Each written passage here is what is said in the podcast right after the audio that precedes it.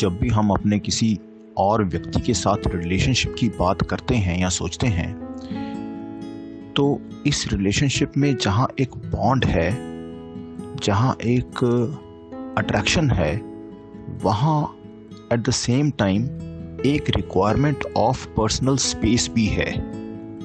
और जब हमारी ये पर्सनल स्पेस कम होती चली जाती है we feel little bit of repulsion also बहुत बार देखा गया है।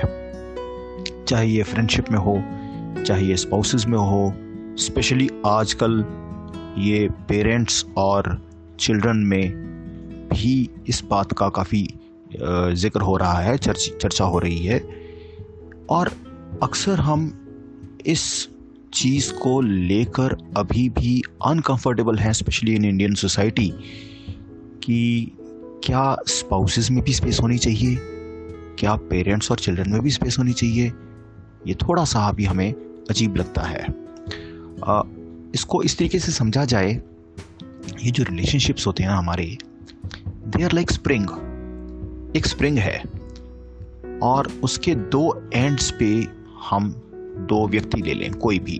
ठीक है ना? चाहे ये स्पाउस है या पेरेंट एंड किड्स हैं। इनमें एक अप्रोप्रिएट नॉर्मल डिस्टेंस रहता है। जैसे ही ये डिस्टेंस बढ़ जाता है, जैसे कि स्प्रिंग इलोंगेट हो गया तो it converts into attraction we start missing each other और अगर ये बहुत ज़्यादा डिस्टेंस हो जाए और बहुत देर तक डिस्टेंस बना रहे तो जैसे स्प्रिंग भी एक परमानेंटली लॉन्ग हो जाता है, फिर वो अट्रैक्शन ख़त्म हो जाती है।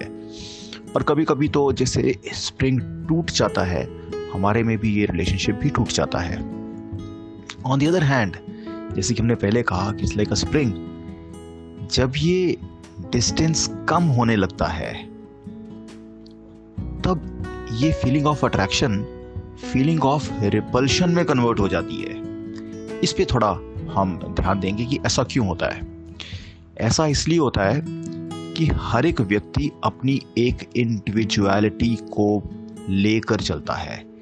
ये इंडिविजुअलिटी ये उसकी पर्सनल फ्रीडम ये उसके माइंड ने क्रिएट की हुई उसकी ईगो ये उसको हमेशा प्रोटेक्ट करने की कोशिश करता है। कोई और व्यक्ति इसकी इस स्पेस में आ जाए, कितने ही क्लोज क्यों ना हो, बेटा, बेटी स्पाउस भाई, बहन friend first friend then you start feeling uncomfortable तुम्हारा माइंड जो है वो अपनी आइडेंटिटी लूज नहीं करना चाहता। This is the major issue and this is attachment. This is attachment to your own ego.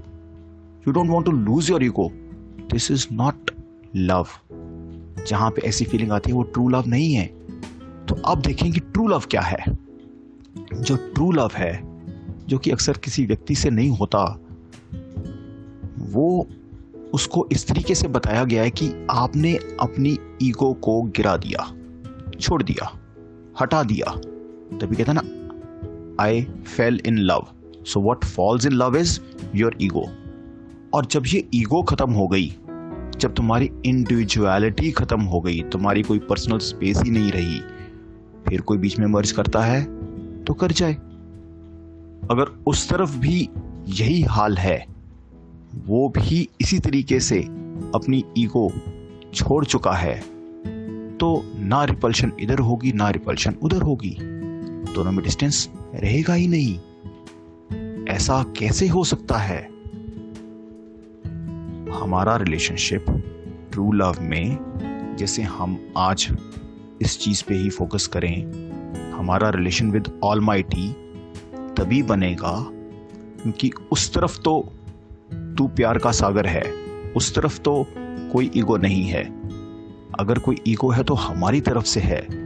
और जैसे ही हमने ये ईगो शेड की, ये स्पेस हमारी अपने आप खत्म हो जाएगी।